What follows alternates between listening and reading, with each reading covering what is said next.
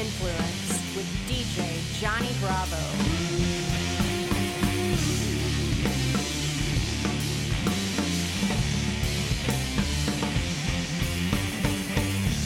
Hello, I'm Johnny Bravo. Today you're going under the musical influence of today's guest, Chris Key, on Under the Influence with D J Johnny Bravo. So I brought on Chris because Chris is always commenting on every post that I make on Instagram or Facebook that has to do with any kind of vinyl or any kind of music.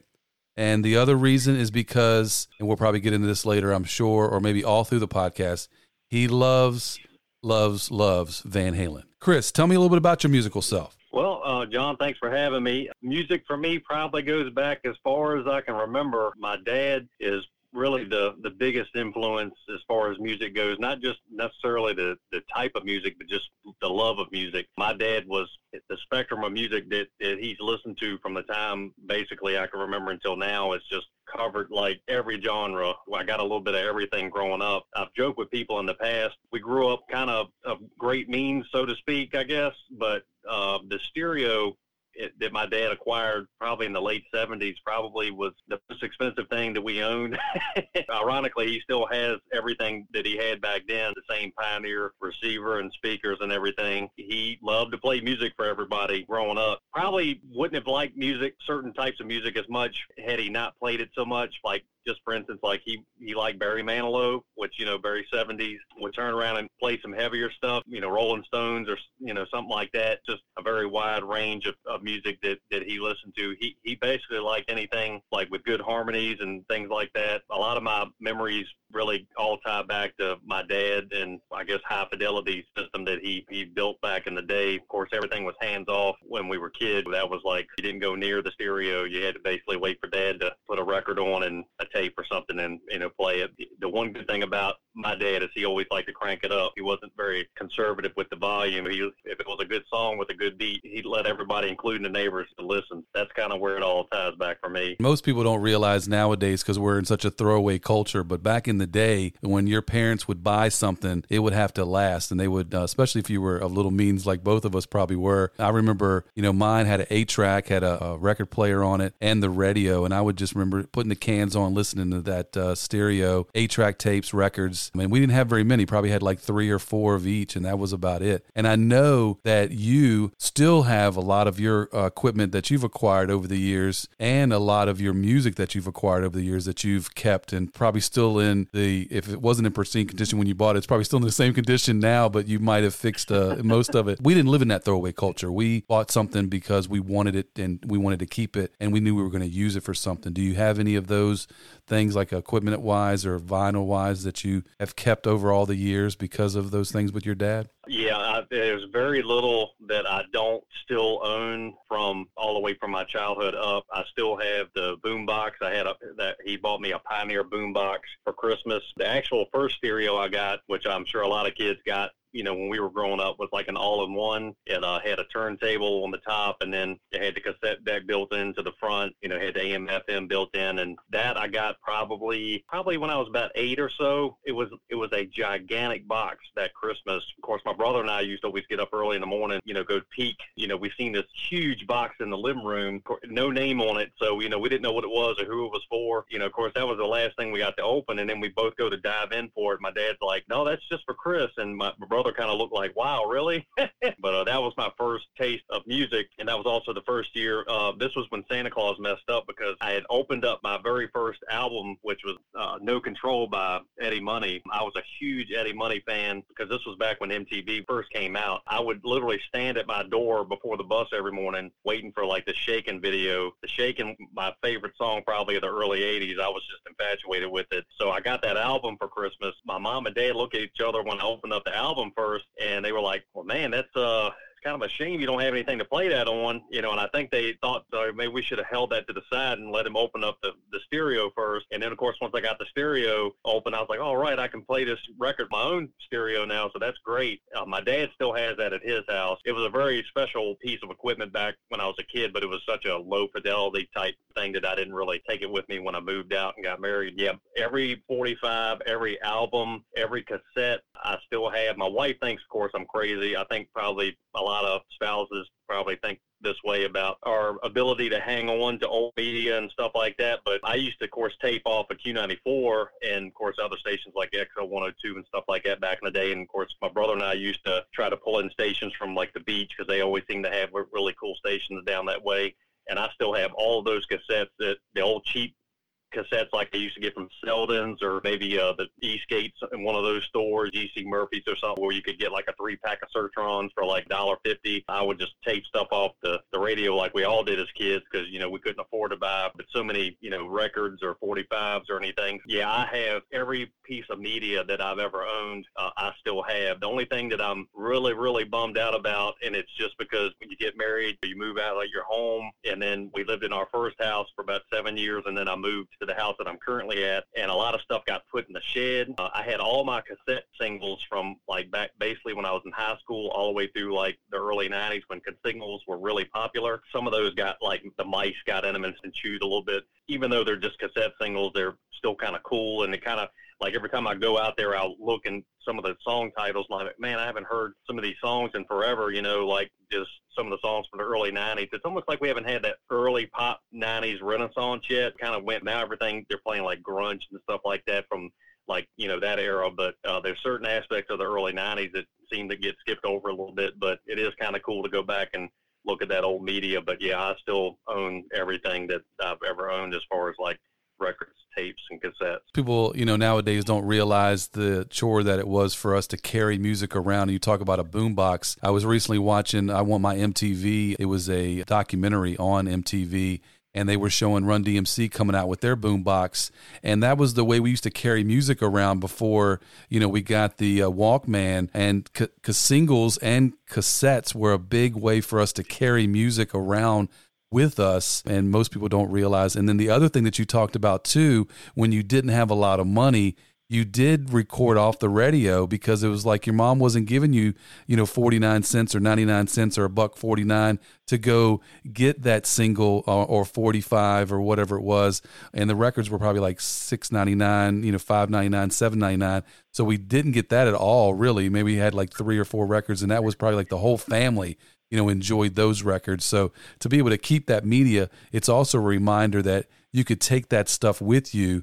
And now it's probably all on your phone, so you don't really need it. But it's at the same time, it's still just whatever it is, having that single, having that forty-five, having that vinyl in your hand, putting it on the physical stereo or going to an actual store and actually looking for it is just reminds you of your childhood and, and all those things that you could actually take the music out of the house with you. I mean, that was like a big thing back in the day too. Oh yeah, the Walkmans, and of course they came along, took it to like a whole nother level. For me, that, like you said, a lot of nostalgia is holding it in your hand. The albums, you know, used to have the liner notes and the, not all, but many of them used to have the lyrics in them. Of course, they've all replaced that with YouTube lyric videos and things like that now. You know, I always joke like if we ever have some crazy electromagnetic pulse that comes from space, from the sun or something like that, and wipes out everybody's phones and everything, and your kids are like having a heart attack because they can't listen to music, but I, all I have to do is break out like an old stereo or cassette deck or something. I, at least I can still manage somehow to listen to some music. It's just our, our era of, of growing up in that time and everything, and physically owning it. Uh, the funny thing is I, I did listen to some old cassettes this past year. I just dug a few blank ones out. A lot of times I, I never wrote on what, what was on them, so just happened to just pop one in and just play it. I found a breakdancing contest like in Norfolk. It was like some channel down in that area, and it was just funny because it perfectly described like probably like that eighty-three to eighty-four to eighty-five years, like when breakdancing was so huge, and there was some sort of breakdance contest at like a skate rink or something. It was so funny just to listen to the promo for it. You know, I'm like, wow, that, that really takes you back. I have a memory of Sean Lambert putting some cardboard down in seventh grade and breakdance. It might have been sixth grade. I don't know what grade it was. I just remember that like it was yesterday. I was just so in awe of that. I didn't know how to breakdance. So when Sean Lambert threw that uh, cardboard down and started breakdancing, I was like, what in the what just happened? I know. Yeah, I was never good at it. We we tried it a lot, too. We used to put out, like, sheets of linoleum. There was, like, an L and M Tyler right up the street from us, so we would bring sheets of it, like, that they would throw out to be in the trash, and we'd make these platforms just like that, but I, I was never good at it. I, I was always in awe of watching, like, people windmill and stuff like that. I could pop and lock a little bit, but some of that stuff that they did, I, I was never ever that really that good at. I was just thinking about the popping and locking. Like, some of us knew how to maybe pop and lock, but we didn't know how to do the break dance. Or we knew how to do, like, the Kid and Play. Uh, I think That's Troy good. just met Kid and Play. I saw it on his Facebook page. And yeah, that was, that was cool. Yeah, we might have known how to do the pop and lock or the um, Kid and Play, but that was about all we knew how to do. Do. Yeah, the robot. To this day, I'll still do a little robot, you know, just to make everybody laugh. But yeah, that's about all I had in my repertoire.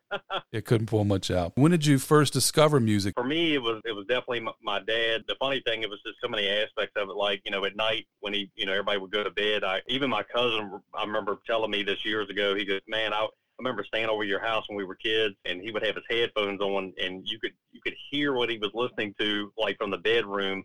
And it wasn't because it was necessarily that loud. I guess it's just the way that those big old school uh, headphones, he had some Pioneer, the cups were so huge. And I guess it just kind of bled out a little bit, but, like, just memories of that. My dad had a really old school, I'm sure it was older than I was, but it was one of these record holders. It was like a three or a four tier. It was a pole that went from between the floor and the ceiling.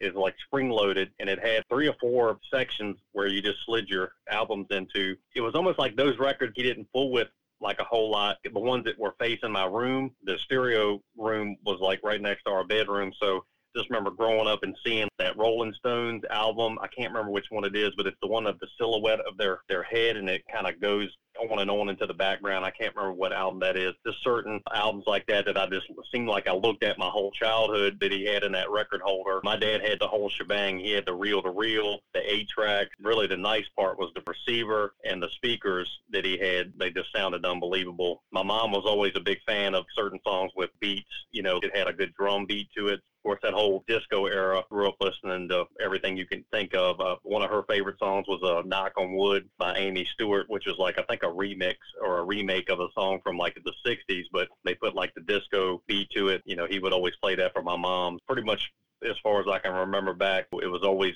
everything always revolved around his setup in there. Well, we're about three shows into this uh, new podcast. I think each and every podcast we've talked about the Rolling Stones. That uh, album that you're talking about is the Hot Rocks. It's like their greatest yes, hits. That's it. That's it. You're exactly right. Now that you say that, I remember it now. Yep. And it's just funny yeah. how you put that, you know, with a memory, and you remember.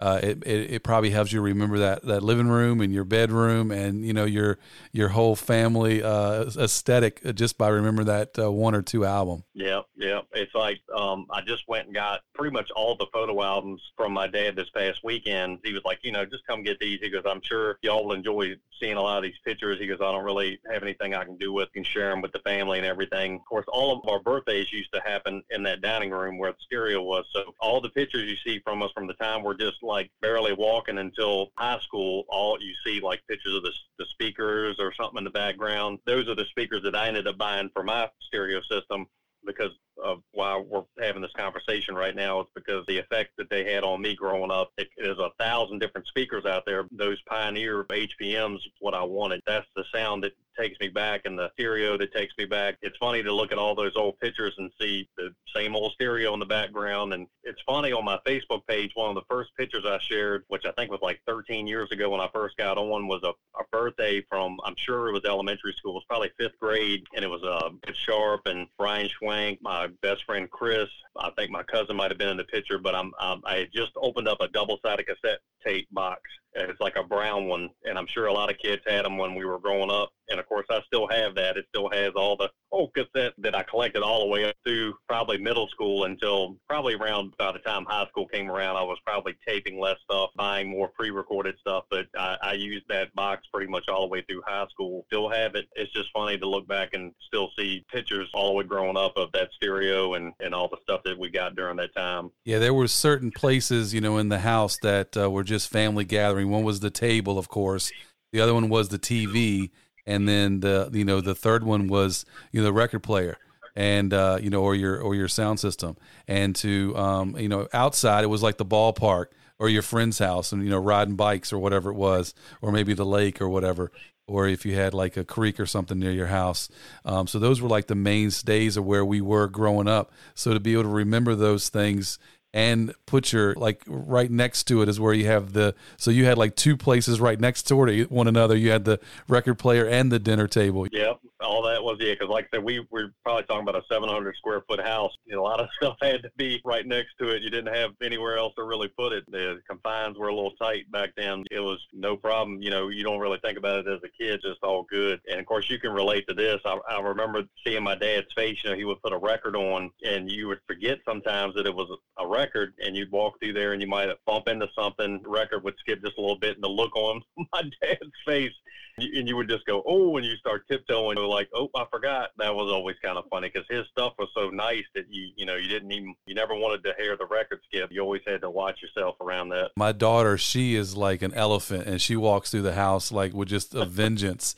And when she does, when you're playing a record, it's like, don't do that. Like a record's like, oh, I'm sorry, but it, she's still walking around like a rhinoceros. And so it doesn't really, it's like you went from one extreme to the other. So, but at least she's trying not to skip the record. Uh, so I, I do, I do feel that. I do feel for you on that. What is the first song that you remember? You know, that's a good question. I have pondered on this quite a bit. It's so hard because there were so many. I probably have to go back. It's definitely one of the most fondest memories is going back to my mom and liking songs with drums, and not really like so much heavy metal drums, just that very simple but solid drum beat. And I remember, uh, of course, you would remember this song growing up. Fleetwood Mac had a song called Tusk. I believe it was done with the U S C marching band. That has a just a, I don't know, incredible drum beat all through the song. It's just very hypnotic. That was one of the songs that I, my dad would put that song on, and my mom would just kind of come out of nowhere bebopping through the house because, like, she just loved that song. C- continued beat from that song. And as a matter of fact, it's really ironic. I heard it, I think, either yesterday or today while I was out and about, and I hadn't heard it in a long time. And it was actually one of the first songs I played when I got the speakers that my dad has had since, you know, I was a kid. As soon as I got those speakers, I'm like, what is what is the song I want to hear, you know, now that I finally have gotten these speakers that I've been wanting for years? And I'm like, I know exactly what I want. I pulled up, I, I had found the record probably about a year before, like just out, you know, looking in different shops. I threw that record on and, and put it right on Tusk, and it was just like, wow. It's just, and it is something incredible about playing the record. It, you know, you could certainly stream it. It's just something about hearing that needle drop just takes it to a whole new level. So I'd have to say that was probably the first one. And like I said earlier, uh, Amii Stewart, Knock on Wood, that was another one of my mom's favorites. Probably those two for sure. I know for sure the Amii Stewart one was late seventies, and I, I'm pretty sure the Tusk one was, because that, trying to think if Tusk came out maybe after. Yeah, it had been late seventies too, but th- those are probably the oldest memories I have of songs that my dad played for sure. Fleetwood Mac is one of those bands that when you're getting into vinyl, they say to pick up, and Rumors is the one that they say to pick up, but really uh, any Fleetwood Mac is going to sound good on vinyl, and there's others that uh, sound good on vinyl as well. But to hook up those speakers, and you really have to have some good equipment. People don't realize, they think, oh, I'll just plug it into this little thing. No, get yourself some good speakers, get yourself a good amplifier, get yourself a good turntable, not a Crosley, and put those records on, and you will just be blown away. It's something that's just not the same coming out of your phone speakers or your, you know, little headphones from nope. your phone. And you got to get good headphones too. If you get a phone, like I don't get those little just stick in your ear headphones. I'm getting, no. you know, good headphones. You got to get some good headphones. Absolutely. No, I have gotten kind of an oddball name brand, but yes, I have bought some nice over the ear headphones. Uh, I'm not a fan at all of the, well, actually most of those are uncomfortable to me. And even though I know they make certain ones that are more ergonomically comfortable, I've never been a fan of the, the in-the-ear earphone. I know they're very easy to just throw in your pocket and take anywhere, but, yeah, I've never been a real big fan of those. Yeah, I have to get headphones. I got to get some cans on, and I got to listen to my music. I'm not listening to my music on some fairy tale headphones or, you know, those little teeny headphones. It's like, give me some real headphones, some real speakers. And I even went out and bought some speakers for my wife's cousin because – she's trying to listen to Floyd on, like, not a Crosley, but something like a Crosley. And I'm like, you need some speakers to listen to Pink Floyd. You would just be blown away. And she spent the, like, the rest of the time listening to Floyd because she had great speakers. And my wife's like, why do you have to go out and get these speakers for? I don't understand. I'm like, you'll understand once she has these speakers. She's trying to listen, you know, to Pink Floyd through a, a freaking, you know, not really her phone, but it's almost like a, might as well just be a phone, a little teeny you know, speakers. She needs like blaring speakers that she'll be able to hear Pink Floyd in all of its glory on vinyl in her room. And not only to hear it, but to feel it. Uh, I think a lot of people don't understand that, like, when you play an album or whatever you're listening to, if you have the right equipment, you don't just hear it, you really feel it. I mean, the bass, not even just the bass of the drums, but sometimes just the, the bass guitar or the groove. It's just, like, I'm with you. I, it pains me to have to ever listen to music straight out the phone. You know, there are times where, you know, I'm grateful that I have a, a smartphone on me at all times. So if it's the only thing I have, you know, I'll do it. You know, I'll just pull up Apple Music and just listen to some music, but it's always my last resort. Because even my cars, I've, I've got subwoofers and everything. Now, when I was twenty, you know, I had a subwoofer because I wanted to rattle the rearview mirror off the car and that whole thing, and it just sounded ridiculous. You listen to bass tapes and stuff, and you, you got a kick out of that. As I've gotten older, it's just really because I like to feel the music, not so much that I want it really loud. It just enhances the whole experience. Yeah, when we used to drive down D M V Drive or drive down Virginia Beach Boulevard, Virginia Beach, when we would go on vacation as youngsters in our cars, and we had the boom boxes in the back, and we were basically blaring music. It was like a rite of passage. You had to, you had to do that. Funny you say that. I don't know if you're being literal, but I know when my buddy and I in high school, we made a couple road trips, I had bought, probably in the tenth, maybe tenth grade, maybe, uh, the, or the summer after the tenth grade, I bought a huge boombox that I still have from Luskin's on Broad Street, which, of course, has been out of business for years. But it's a huge Lasonic boombox. And, of course, uh, he just had a little factory radio. He didn't have the money to put a stereo in the car. So we literally sat the boombox in the back seat and would play Appetite for Destruction over and over and over and over again, you know, on these road trips, because that was still better than listening to it through some rinky-dink car stereo. Back in the early eighties, you know, car systems were just not very desirable, so the boombox was the next best thing. Uh, we definitely did that back in the day. It's like that old movie when they're talking about um, listening to Jimmy and hearing Jimmy. We wanted oh, yeah. to hear Jimmy, right? We wanted to hear Jimmy. Jimmy, speak to me, Jimmy. Speak to me. That's right. All right, we're going to take a break. We'll be right back, so hang on.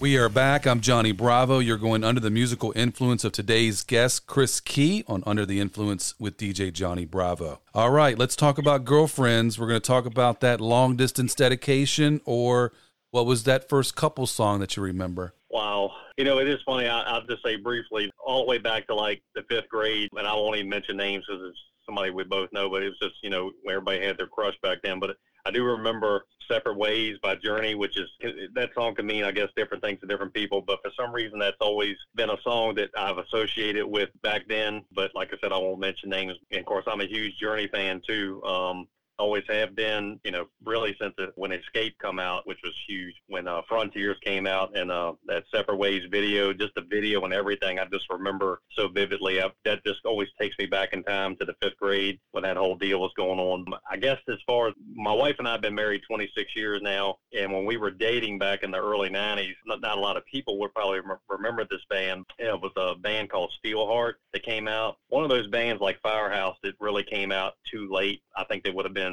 a lot more successful had they come out like in the mid eighties because of the sound that they had. Their big song was I'll Never Let You Go, like a power ballad. That was definitely our song. I remember we were at Myrtle Beach. A bunch of us went on vac- summer vacation down there. We went to a nightclub. It was an under twenty-one nightclub because we were all still under twenty-one at the time. That song came on, and that was kind of like our song. Just a, another tidbit, I don't, just to add to that, you remember Everett Phelps from high school? Yeah. Mm-hmm. He actually had the cassette. And he didn't, for some reason, he didn't like it. And I offered to buy it from him. I actually bought it from him while we were still in Myrtle Beach because of that one song. Funny thing is, you and I probably, I can't imagine you haven't done this back in the day, but this was a big thing back in, in our time, was like the mixtape you made for like your girlfriend. So, of course, I made my wife a mixtape when we were dating. I think I still have that in the house somewhere. Of course, I left that in her car one night. You know, that uh, seems like everybody back in the eighties that grew up made their girlfriend a, a mixtape. Even though this was early nineties, we were still rocking tapes even back then. Yeah, that was our song. That's two that come to mind, I think, when it comes to taking you back to a specific memory, for sure. Yeah, two things, basically hair metal bands and their power ballads. And then the other yeah. thing is the mixtape. I mean, if you had a girl, you were making her a mixtape. And sometimes if you could, you know, if you got a, a cheap microphone from Radio Shack or whatever, you might have even been talking over the thing. You know, you might have been, you might have been like, hey, baby, you know, this is uh, Steelheart, you know, whatever. Yeah, it sounds like, sounds like John's divulging maybe some of his old techniques from back in the day.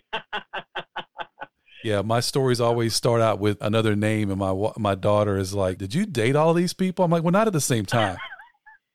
That's right. Just to uh, kind of go back to Steelheart, if certainly if, if anybody likes that genre of music, that first album by them, uh, which a lot of people may have picked up on later on when they made the movie Rockstar with Mark Wahlberg, the guy singing Mark Wahlberg music in that movie was the lead singer for Steelheart. That guy has got an incredible set of pipes. That first album was incredible. It's like I said, if you're into that power ballad and power rock, kind of like the end of that era, so to speak, that was just an, I played that endlessly. There's like every song on it, in my opinion, was great. Just like Firehouse, I was a huge Firehouse fan when they came out.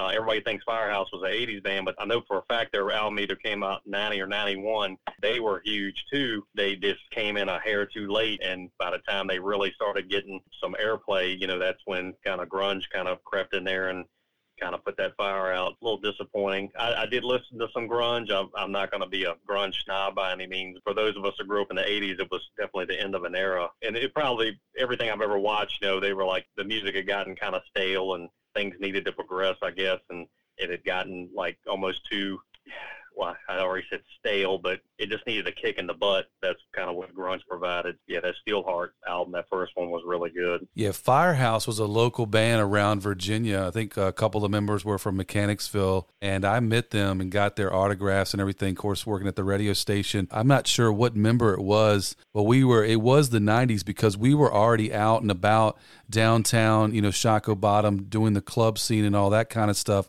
when those albums were out, because he was downtown getting pizza, and I remember he had like a new Exterior or some kind of, you know, Jeep type thing or whatever, some red vehicle because of Firehouse. He was sitting there eating pizza and we're sitting there talking to him. I think the first album was already, I think they were working on like album number two, but I think that one really fizzled, you know. Yeah, the second one was pretty good. Actually, um, I think it was Michael Foster, the drummer, actually graduated from Highland Springs, I believe, in like eighty-eight maybe, something like that, which I, you know, I didn't know at the time when they when they first came out. Yeah, and a couple other guys I think were from Carolina. The first album was just killer. I mean, I, that was another one that I played probably front to back more times than I can even imagine. Like, first had it on cassette and then got the C D when C D started getting popular. And then the second album was, I think, in my opinion, almost as good. I bought that one, of course, and played it quite a bit. Yeah, just unfortunate kind of timing. And I, I caught them. They came back, you know, a few times. Uh, they actually opened up for Tesla in the early nineties at the amphitheater. I actually liked them a little bit better than Tesla, and that's no slouch to Tesla because I know they're they were a really good band and had a lot of hits out at the time. Firehouse, you know, they were they were pretty hungry back then, and they I think it's just a shame that they not a whole lot they could do about it. Just the, the timing of the industry and everything. Uh, you, they had that sound that if they had come out like the mid eighties, they could have you know they could have been in the mix with all those other bands that were out at that time. Well, speaking of concerts, and you just mentioned Tesla, and I'll probably said it on the show before, but Poison and Tesla was my first concert. What was your first concert?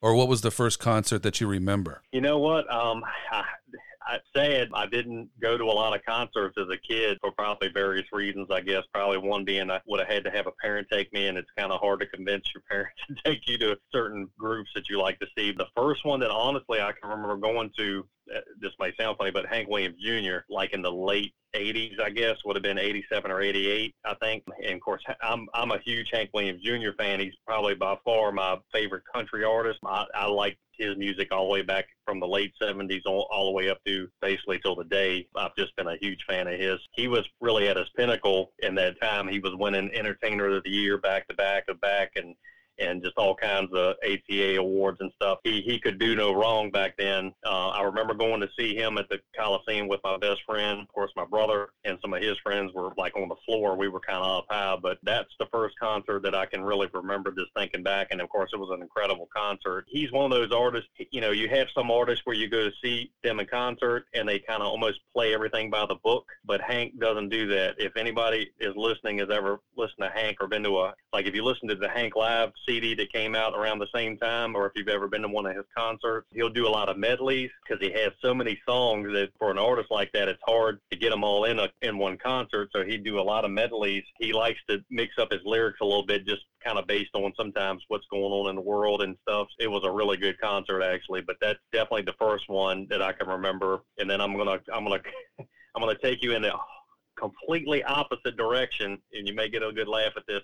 I don't know this for sure, but I believe, because time does escape me, either I won these tickets or my best friend's sister at the time won these tickets. Me and my buddy ended up going to the New Kids concert when they came back in like the late eighties. Everybody probably would get a good laugh out of that and say, wow, really? You know, you went to a New Kids concert. You know, when you're in high school and, and it's like the biggest boy band on the planet is coming to your town, the first thing that goes to your mind is there's going to be like ten thousand girls at this concert.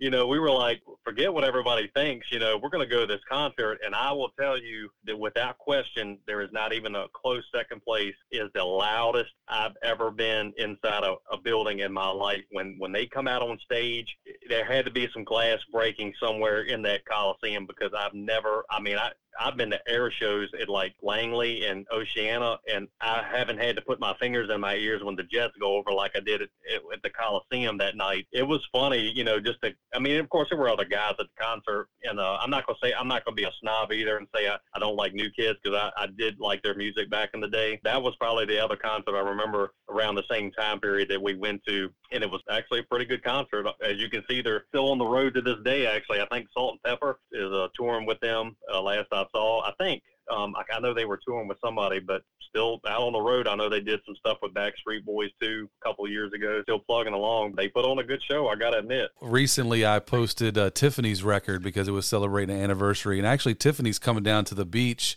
at Peabody's. I went to the Tiffany New Kids on the Block concert when I was working for Q ninety-four, and Tiffany was the headliner, and at this particular show, New Kids superseded her and had become the headliners. So she opened up, and she's just pissed. I mean, she's playing her music, but she's just pissed. And everybody's wanting to see New Kids. And I mean, these guys that were the roadies or whatever were popping up, and all the girls thought they were New Kids, so they were going, you know, crazy and screaming every time somebody would pop up because they thought it was one of the boys. Garrett Chester from Q ninety-four and I were sitting at the flagpole because this concert took place at King's Dominion at Doswell, and we were sitting at the flagpole outside of the of the venue. We could see in but couldn't really see the guys. We knew they were lip syncing and dancing, because you can't dance and, and um, not be breathing at all, and so we knew they were lip syncing. We were just shaking our heads, going, what in the world do these girls see in New Kids? But you're right, there were so many girls at the New Kids show.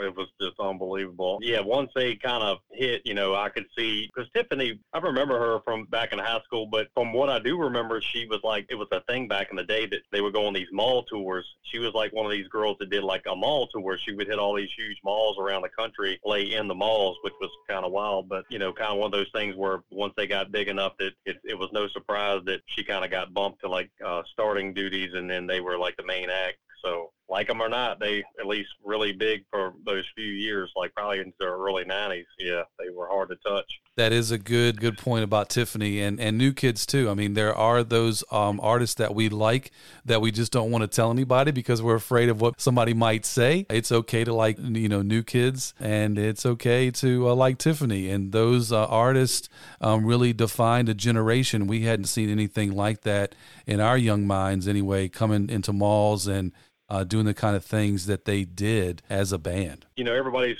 called it guilty pleasures. You know, what's that one guilty pleasure you have as far as like a musician or something? I try to, I don't really think of it as that anymore, because I tend to look fondly. I guess when you're growing up, you think about that more. But when you get older, you just appreciate the music. I, I'm a huge George Michael fan. A lot of people, you know, never I guess they didn't like him because they wasn't cool maybe to like him, I guess. Just like because he was in Wham, you know, it's like, oh my God, I, there's no way I would listen to George Michael, but he is like probably one of my top three. He's right there behind Van Halen. You know, if I uh, had to shoehorn him in, easily in the top five artists of all time that I like. Yeah, I don't really look at them as guilty pleasures anymore. I, you know, people ask me, you know, sometimes in conversation, what music do I like? And I'm like, pretty much anything from January first, nineteen eighty to December thirty-first, nineteen eighty-nine. If, if in that time period, I'm guaranteed I, I like it. They want to play some music and they're worried that I might not like it. If it's in that decade, we're good.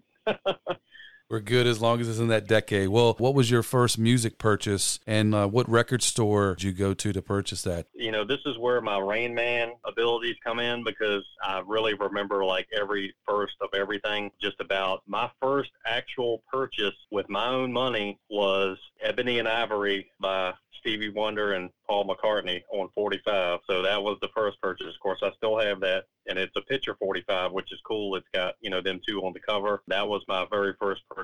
I want to say, now I'm a little shaky on where. I, I, I'm almost positive that it came from Eastgate Mall. I'm just not sure if I got it, because G C Murphy's, for everybody that grew up in our era and went to that mall, G C Murphy's had music, a nice little section of music that they had. Of course, Gary's was, you know, the place, but it was either from one of those two locations that I got that. The very first album I ever bought with my own money was Friend or Foe by Adam Ant. M T V introduced me to Adam Ant. I don't know. Radio did play some Adam Ant. I think they played Goody Two Shoes was probably like the one hit that they played on the radio the most. He got, there was another song called Desperate But Not Serious that I was a really big fan of. And of course, this was all induced by M T V. We could just make a whole nother episode of M T V and the influence that it had on me personally as far as music of our generation, really. That's where a lot of my influences came from for me personally, was from M T V. And Adam Ant was one of those guys. I just thought he looked really cool. You know, he, he kind of had an, a unique fashion. He used to put the face paint on one. So that was the first album I actually bought with my own money. And then, of course, I mentioned earlier that the first album that I actually ever got, the one for Christmas, the Eddie Money, No Control. I really love that album, too. Um, love me some Eddie Money. He's got that,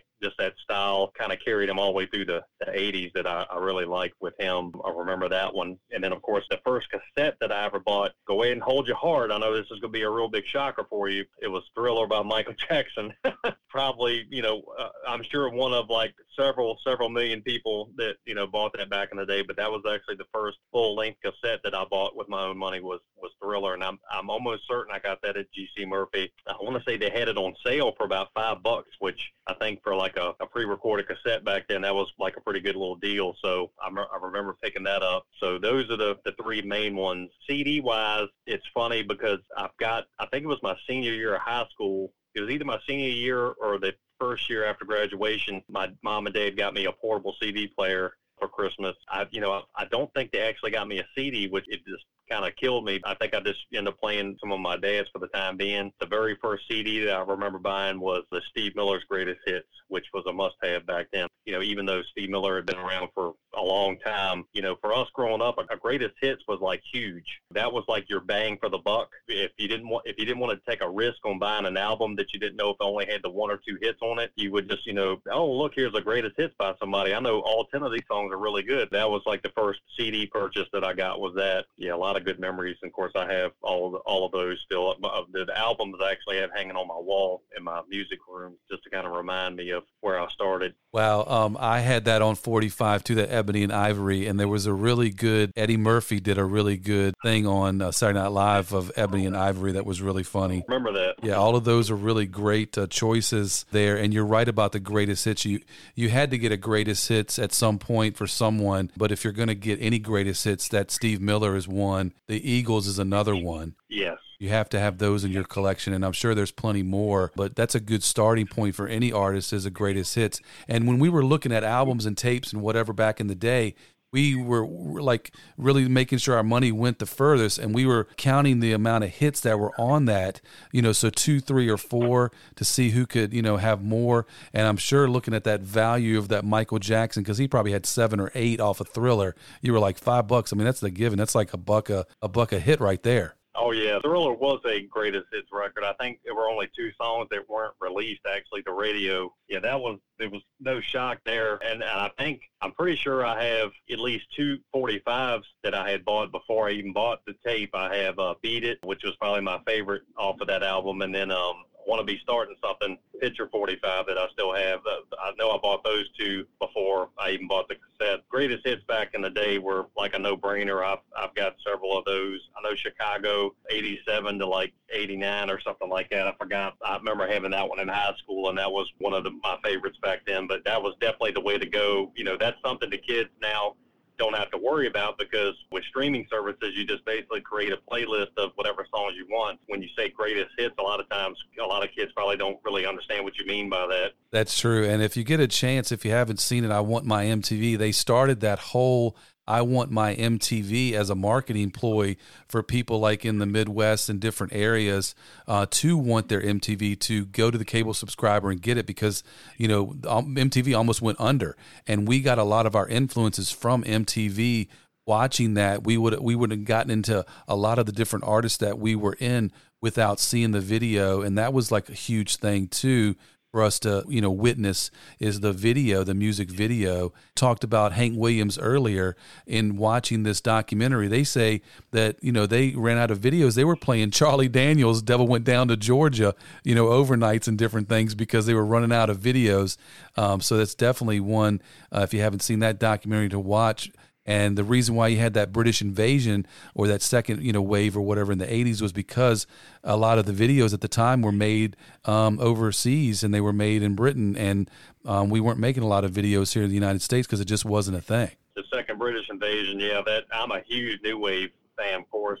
Uh, Duran Duran, just like, you know, you just name it, whoever, you know, like the Cars. Of course, Cars were American. They were part of that uh, new wave sound that came in. Yeah, all those groups uh, that came through the early eighties. Yeah, I was a huge, huge fan of that. Like you said, the videos really helped propel them into the spotlight, whereas normally we probably wouldn't have known much about them, because I think a lot of people don't realize that uh, British uh, radio charts, there were some groups that kind of superseded like across the world, but not everybody in Britain, you know, made it big in the United States. You know, the videos really helped bring artists to our country that we would have normally not probably have been exposed to. So I enjoy pulling up on YouTube sometimes and finding uh, people that have uploaded old M T V footage, and it's just funny to look back, and you can really tell that they were really winging it at times. You know, it wasn't this super structured type channel that people are used to probably these days. Back then, it was just these young V Js that they just, you know, cut the camera on and they would just start talking. You could tell looking back that they were just as green as they could be. As a kid, you didn't really care. You were just waiting for the next music video to come on. And first thing I cut on when I got home from school, you know, I'd cut it right on. Of course, you know, we were growing up, it was Channel thirty-three on cable with M T V. And when they added V H one, it was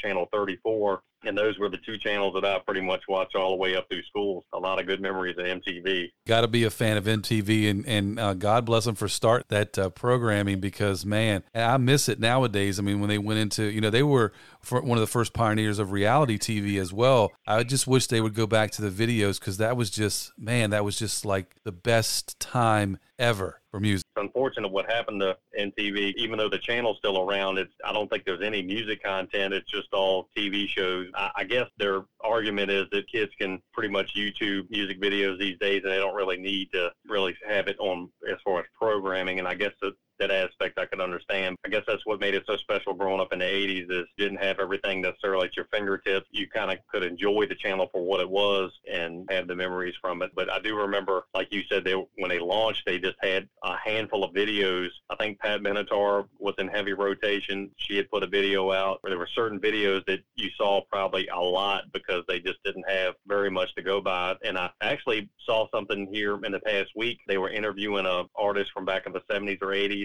Some of the videos that you see from back then, they weren't made for M T V, because they were made, a lot of them were made that you saw later on, or even pre-M T V, but he said they would make like promotional videos just for overseas, like these, like if American artists made a video back in like the late seventies, it was really just as a promotional thing to send over like to Europe and Asia, help promote albums and stuff. It really, you know, they had no idea that there were there was going to be a channel that just showed music videos twenty-four seven. Just kind of crazy how that all snowballed. Definitely introduced me to a lot of artists, you know, I probably wouldn't have otherwise known. A lot of one-hit wonders. I remember a song called Mexican Radio, which is Wall of Voodoo, a very obscure song that my brother and I used to always laugh at when it came on, and certain songs like that that just you would never hear these days on the radio. But I know I could speak to, you know, you and others that we would still use that mantra, I want my M T V. Yes, absolutely. Without question. All right, we're going to be back uh, right after this. Hang on.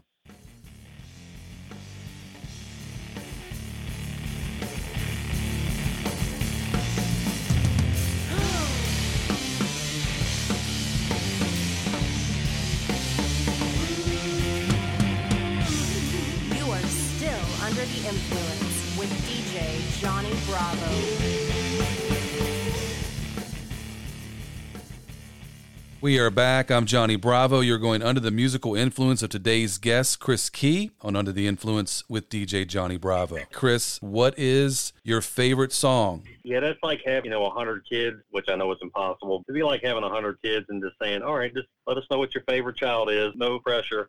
You know, I'm just going to take the easy route. I'm like a huge Van Halen fan. I'm going to go ahead and pick a song off nineteen eighty-four that made it. I know it would probably shock a lot of people because I think when nineteen eighty-four came out, obviously Jump made a Van Halen fan out of a lot of people, kids or people that grew up during that time. That was like the song that kind of introduced them to Van Halen. The song I'll Wait was my personal favorite on that, and it was just because of the keyboards. Um, anybody that knows any history about Van Halen, part of why they claim there was so much uh, infighting between Eddie Van Halen and David Lee Roth at this time was because Roth absolutely hated synthesizers because he, he was like, you're a guitar god, you're not a keyboardist, and uh, why do you want to play keyboards on a on our album? But Eddie was a genius, in my opinion, and to a lot of people, and, and he knew what he liked. That song, to me, I have very unique memories of having my boombox in my lap sitting down and just listening to this song, and I, I remember even taping it off. I was unfortunate enough I didn't have this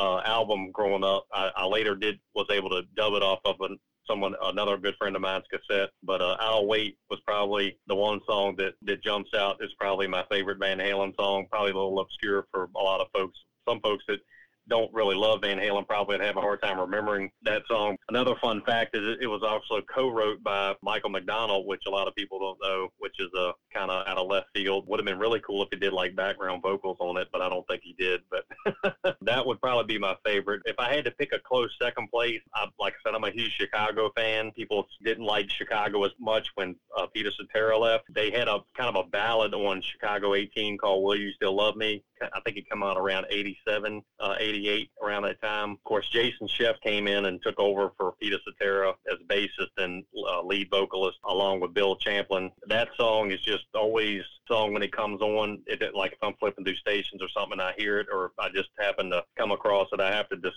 listen to the whole song. I, I can't like change it. I got to listen to the whole thing. I'm not sure why that song has so much personal connection with me, but even my kids like it. They'll sing along to it if we're in the car together. I think that song has had universal appeal and longevity. I mean, it, it was probably one of their biggest singles during that iteration. I know it wasn't their biggest. It was definitely up there. That would be a close second place. Chicago and Peter Cetera. Uh, a lot of people, you know, are probably scratching their heads about Peter Cetera. Karate Kid has come back around with, you know, Cobra Kai being out on Netflix.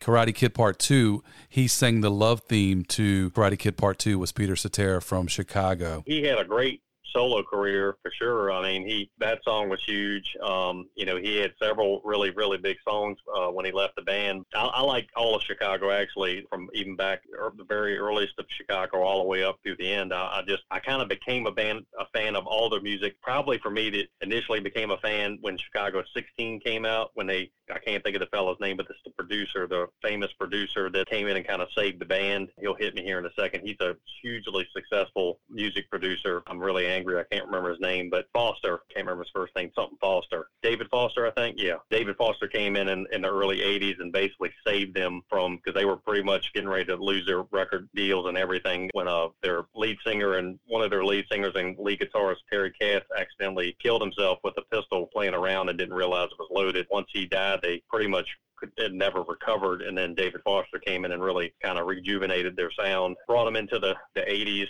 really strong. And that's when I became a, a big Chicago fan all through the eighties. But uh, even after Cetera left, I continued, became a Jason Sheff fan. Later on, actually, I didn't realize Bill Champlin had been around for years. And he's the guy that in Hard Habit to Break, you know, when Peter Cetera breaks off, Bill Champlin's the one that sings, "You're a hard habit to break." He's the one that sings that part.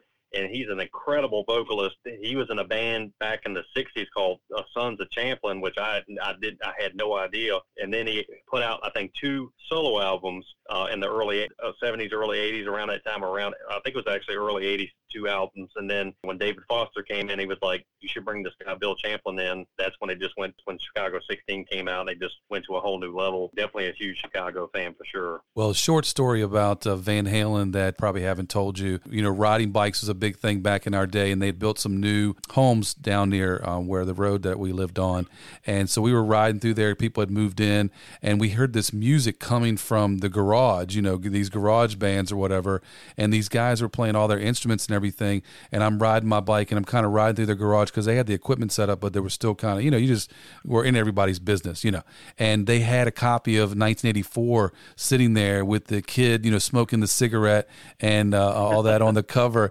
And I'm just thinking to myself, wow. And then these guys were, I don't know if they were playing Van Halen. I don't know what they were playing.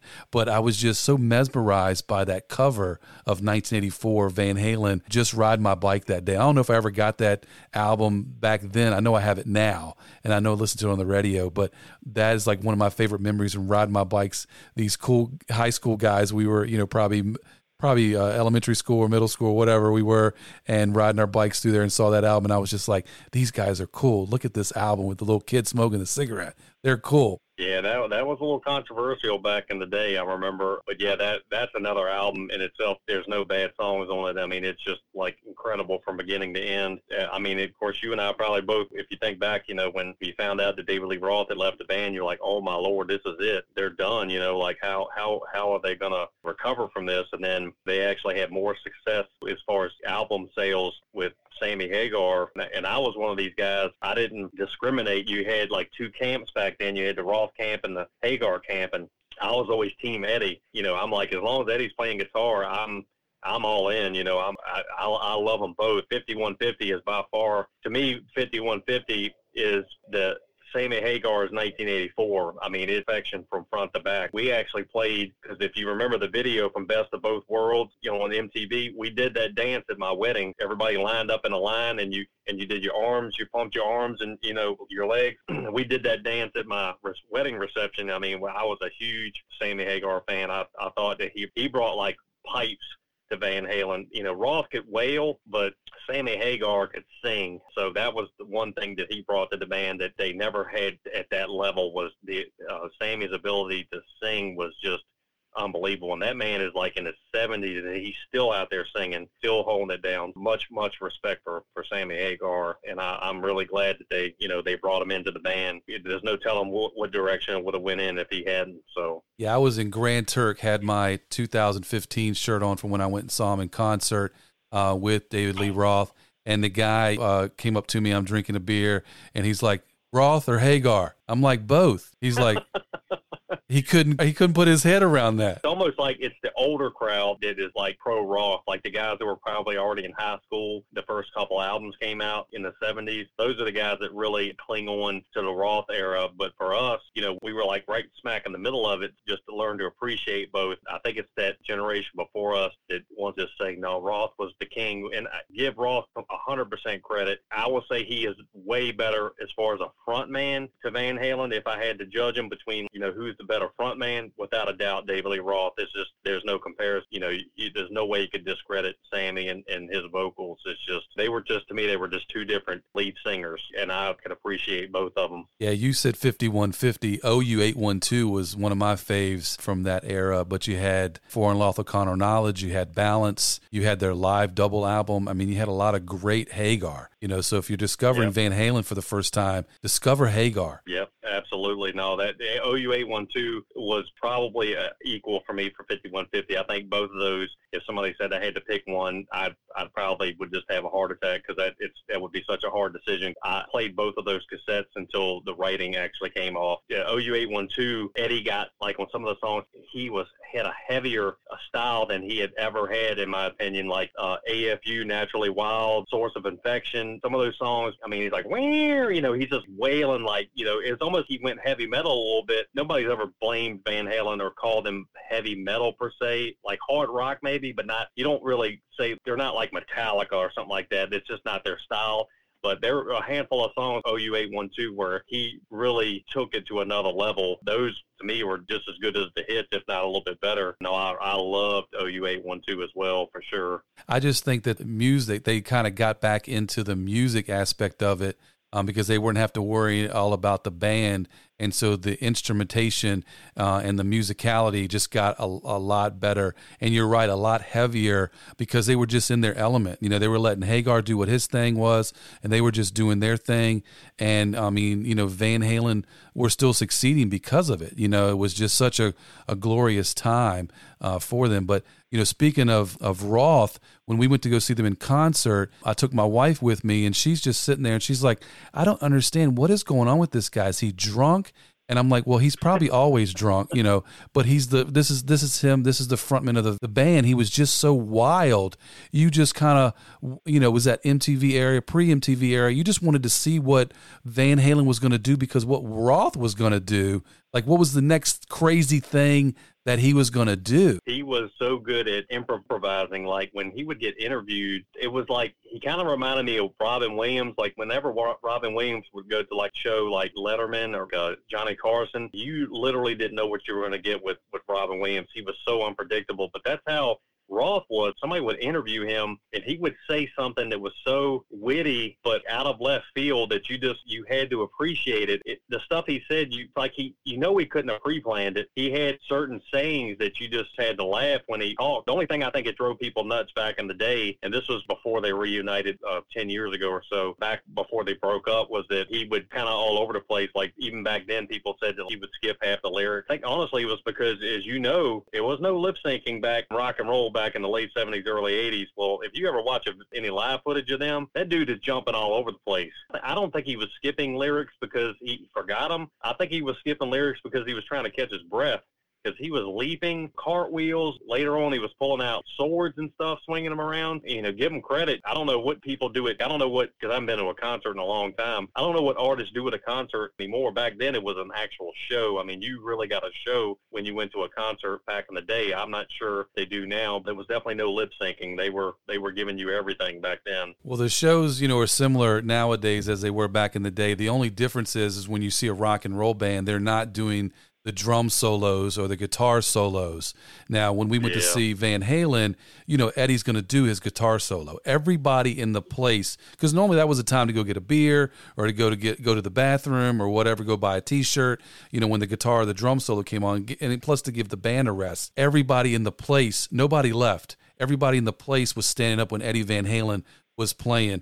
And I, I told my wife, I said, this is one of the top ten guitarists, you know, in the world. And she's like, nuh-uh. And I'm like, look it up. And she looked it up and she was like, man, he is, you know, one of the top ten living guitarists, you know, you know, no longer. But I mean, at the time, and people were just standing up, giving him the appreciation for that. But like Roth, you know, was totally wild. I mean, and, and but that was Van Halen, and they changed, and we were okay with it. Yeah, the only thing that I tell people to this day, whoever the management was up until nineteen eighty-four should be hung up by their toes and beaten with a bamboo stick. For them to have never taken some serious live footage for like a live C D or tape or something, only thing you can find from the Roth era before he left the band in eighty-four was stuff that people like really not great footage. It's like, I'm not sure if it's people, personal people that had some sort of camcorder, because you'll find stuff from the U S Festival. I don't know if you remember the U S Festival that Apple uh, had back in eighty-three. Uh, Van Halen at the time, it was the highest single payday for a band. I think they paid Van Halen a million dollars to headline that show. Like a ton of artists that did it. It was, I think it was out in California, but Wozniak and uh, Steve Jobs held this U S Festival. Van Halen was the headliner. Now you can find a lot of footage of it on YouTube, but it's not good enough that they could release it on a C D. I don't. I guess it can't even be cleaned up. But the management back in the day to not take some really show quality footage of that band in their prime is just an atrocity. It's just unbelievable that they allowed that to happen. Because there's plenty of bands back from the seventies that have a lot of really good live footage from back then, but for whoever was running Van Halen back then, for them to drop the ball like that, it just amazes me. It took until, I think, what, ninety-three or so, when they released that Right Here, Right Now double C D with Sammy, which was great, but, you know, to not have one with uh, Roth. They eventually did release one with Roth, I think, over in Japan. Talking about Roth, like, when he can barely carry a tune in a wheelbarrow at this point. It was just a shame that they went that long without, you know, that they didn't record them in their prime. Yeah, and back in the day, too, a lot of people don't realize is that we we would go into a show and get frisked, and, you know, there would be a big barrel um, beside uh, where they were frisking you, and there would be cameras in there and camcorders and everything like that. We couldn't take any of that into a show. Now you just take in your phone and everybody's putting it on YouTube almost the, you know, the second after the show is over or the next day. There's plenty of footage of other bands that are out there with the cell phone era, but we just didn't have that back in the day because you couldn't even take a camera in to a no. show. Yeah, piracy back during concerts back then was a big deal. I, you may laugh. I don't know if you remember the episode of What's Happening. The guy talked rerun into uh, putting a tape recorder underneath his overcoat that he used to wear on the show, and it was the Doobie Brothers on there. Of course, he got up there and was dancing in the front row, and then the tape, the cassette player recorder fell on the floor, and then the band stopped. It was pretty funny, but that was like funny that they actually made an episode on that show about that, because that's how locked down they were during concerts back then. You know, of course, everybody knows the Grateful Dead used to openly allow people to record. There's, of course, there's tapes that circulate all over the internet these days for Grateful Dead shows that go way, way, way back. Yeah, it was just a whole nother ballgame back then. Glad you mentioned the Grateful Dead. They did open up their concerts uh, to let people in and record. They were great for that. Yeah, yeah. All right, someone asked this question, but I think we've already answered it anyway because it could have changed in the last few minutes. What's your favorite band? Oh, it's definitely Van Halen. And it's funny, a lot of people that know me know that by now. Like, saying that, just like with anybody else, I love so much music. You know, it's not like I, I have to listen to some Van Halen every day. It, but sometimes with your favorite artist, you almost have to give them a rest sometimes. You can get caught up listening to them so much. So I always like to revisit, you know, certain albums that I hadn't heard in a while. It's fun just to go back and just dip into some deep track that. But, you know, nineteen eighty-four definitely made the fan that I am of them today. Like, their whole catalog is just incredible. And the funny thing is, and of course you'll remember this, I'm not sure if you ever went down this road. I actually did the Columbia House thing once I got my portable C D player. You know, what's the quickest way for me to really build up my C D collection? They were still sending those Columbia House things in the mail back then uh, in the early nineties. Probably the first thirty C Ds that I got were all through Columbia House pretty much, well, close to it. So I, I got every Van Halen C D up until that point, from Van Halen one all the way up until, at that time, it would have probably been, I'm not sure if Carnal Knowledge was out by then, but if so, I would have got everything up to that point on C D. And of course, I did that with a lot of artists that, you know, I had cassettes on. Once you got introduced to C D, fond as we can all be about cassettes, the quality over time kind of took a downturn. Van Halen will always be like number one for sure. And losing Eddie a little over a year ago, that was pretty rough. You never really think about somebody that you listen to your whole life that's just gone just like that. And his passing was, you know, such a shock because he had kept it so private. It was tough losing him. You know, it, it is good to see Wolfgang. You know, he just wrapped up his tour. He, now he's got one tour under his belt. But this Eddie passed, the talent that he had and his uncle had, you know, his uncle passed on, because for those that don't know Eddie's son Wolfgang, he does it all. He does uh, the album he just released this year. He played every single instrument and he sang on it and he wrote every song. Kid has got incredible talent, but the gene pool was pretty good for, for, for him. You know, he definitely, uh, not that he didn't earn his chops, Eddie will always be the, the king as far as I'm concerned. Well, two things. One is, you know, the internet's given Wolfgang such a hard time. Stop giving him such a hard time. He is a great yes. singer-songwriter. He's out there doing it just like his dad did, and people are giving him such a hard time that he's riding on the coattails of Eddie and all that kind of stuff. Eddie was his dad, his uncles, and and and they were, you know, popular too. Van Halen was popular, but he's doing his thing, and you have to give him credit for that. And he's not taking any, I don't usually cuss on this show, but he's not taking any bullshit either. Well, the one thing that he's got a lot of flack for, you mentioned it, where people think he's riding on his dad's coattails. That's the one problem he's had. The other one that I think is even a bigger issue, these people that are getting online saying, when are you going to play your dad's music? You know, I know he doesn't read all the, the comments, but I, I left a comment a while back during the summer when this first started for him. Hopefully other people have relayed it as well. If anybody, because of being, me being a Hank Williams Junior fan, uh, anybody that knows anything about the history of Hank Williams Junior, well, his daddy obviously was probably the biggest country star really up until well into after his passing. I mean, Hank Williams was like a legend.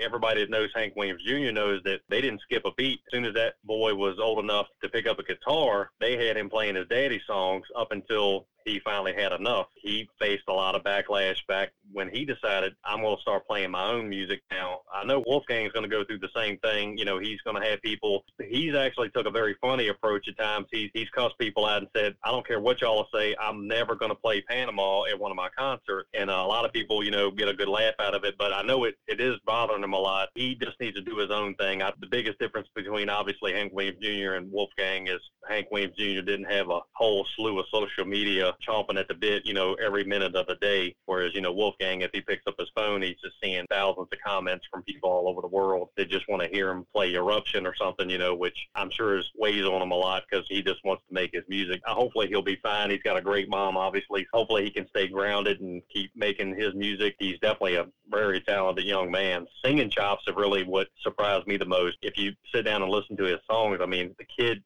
has got an incredible voice on him. Yeah, I always kind of wondered when he played with Roth and his dad, you know, back when they reunited, how he was going to hang, because Michael Anthony was always known for hitting those high notes. And now I know that they weren't piping in fake Michael Anthony lyrics like on top of him when he was playing with his dad, because, you know, he can really sing. Of course, that might have actually helped him when he toured with them to really get his vocals in order, but the kid can sing really good. So I think the future is going to be really bright for him, carry on the Van Halen name. Yeah, he definitely did, you know, have some really good teachers to teach him uh, his his uh, craft and what he knows. And he was on that uh, show when I went and saw him. Anthony, I think, is, you know, with Van Hagar, or, you know, Van Hagar, Sammy Hagar, playing with him, you know, doing Cabo. And I think they re- recently released an album together. They pal around a lot together too. So I'm glad uh, Wolfgang's out there doing his own thing. And the other thing is with Van Halen, you know, a lot of times people will start with their favorites and just put their favorites on a playlist and whatever, whatever. Go back and listen to those albums. Go back and listen to, you know, uh, Van Halen one and two and and so forth and so on, and go back and listen to the uh you know the Sammy Hagar era as well, fifty-one fifty, O U eight twelve, and For Unlawful Common Knowledge. Get those albums, listen to them. Don't just listen to the hits, because there's a lot of gems in there that you need to listen to and that are surprising with Van Halen, um, and that have some really awesome songwriting and, and skills as uh, musicians as well, playing as a band. Yeah, I, I would say if anybody wanted to pick an obscure album, probably they don't really know Van Halen for, would be Fair Warning. Incredible album. They, it had kind of a reputation for being a little dark. It's got Mean Street. He always talked about the brown sound with his guitar, like it was a certain sound. That album seems to me to, to personify that more than anything. It's got an instrumental at the end called Sunday Afternoon in the Park that uh, kind of goes in. Michael Anthony used to play some of it in his uh, solo. Just a really, really good album. Uh, definitely a, an album just to, to pop in one day and just listen to, give it a good listen. It's it's really good. Yeah, definitely, you know, rediscover. If you're doing anything, rediscover some of this old music. Just don't listen to your same hits all the time. Uh, rediscover um, some of these uh, artists that we're talking about. I was just going to say that's the one, only thing I, I will say with the new technology that I do like is, like, if you get an Apple subscription or a, or a Spotify, you have the world at your fingertips. Anything you want to explore, you can just ask for it, pop it in, and, and play it. So uh, if I had to say that's the one positive thing about the technology today is the world is at your fingertips. So yeah, get out there and explore some of that older music. Definitely take advantage of it. All right, well, we've been waiting all day. Are you ready? I'm ready. Here we go.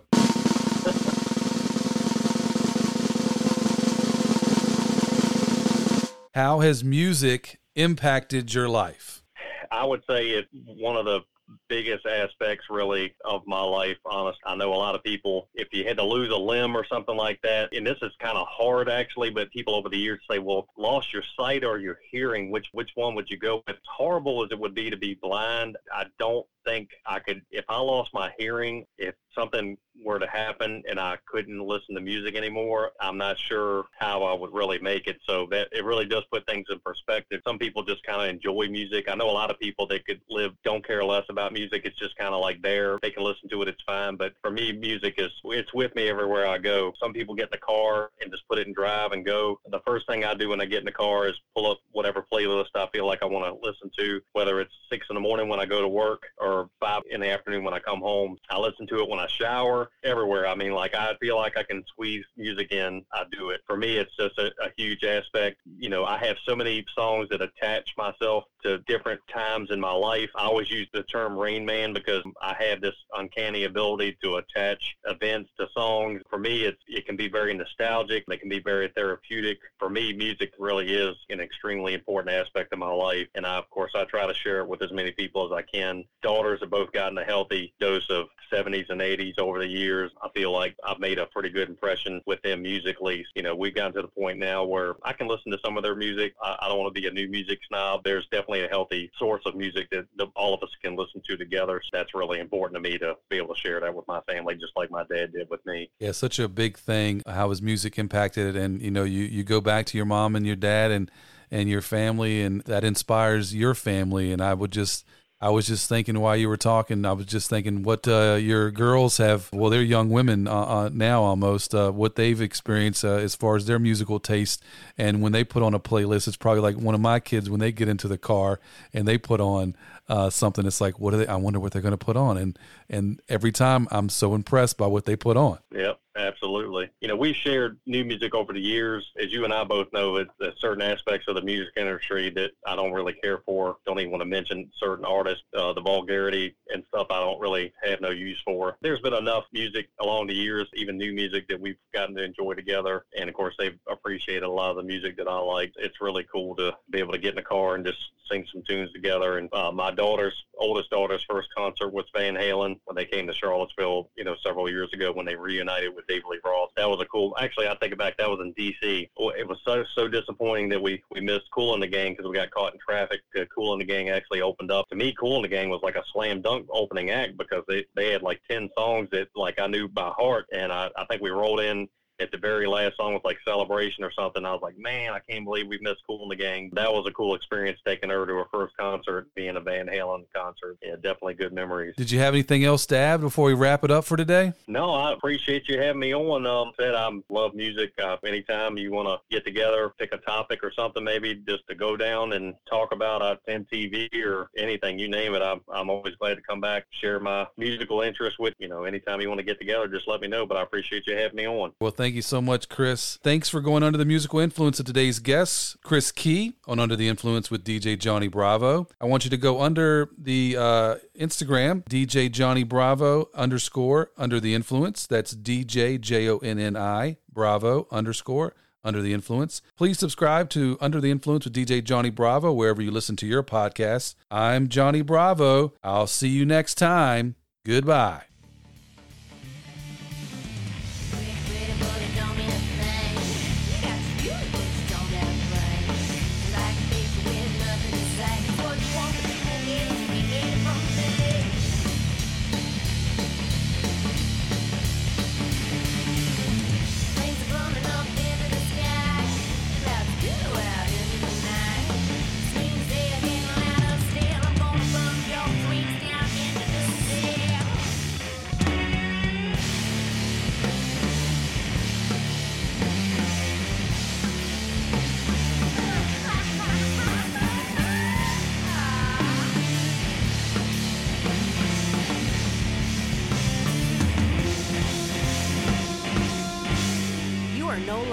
Under the Influence with D J Johnny Bravo.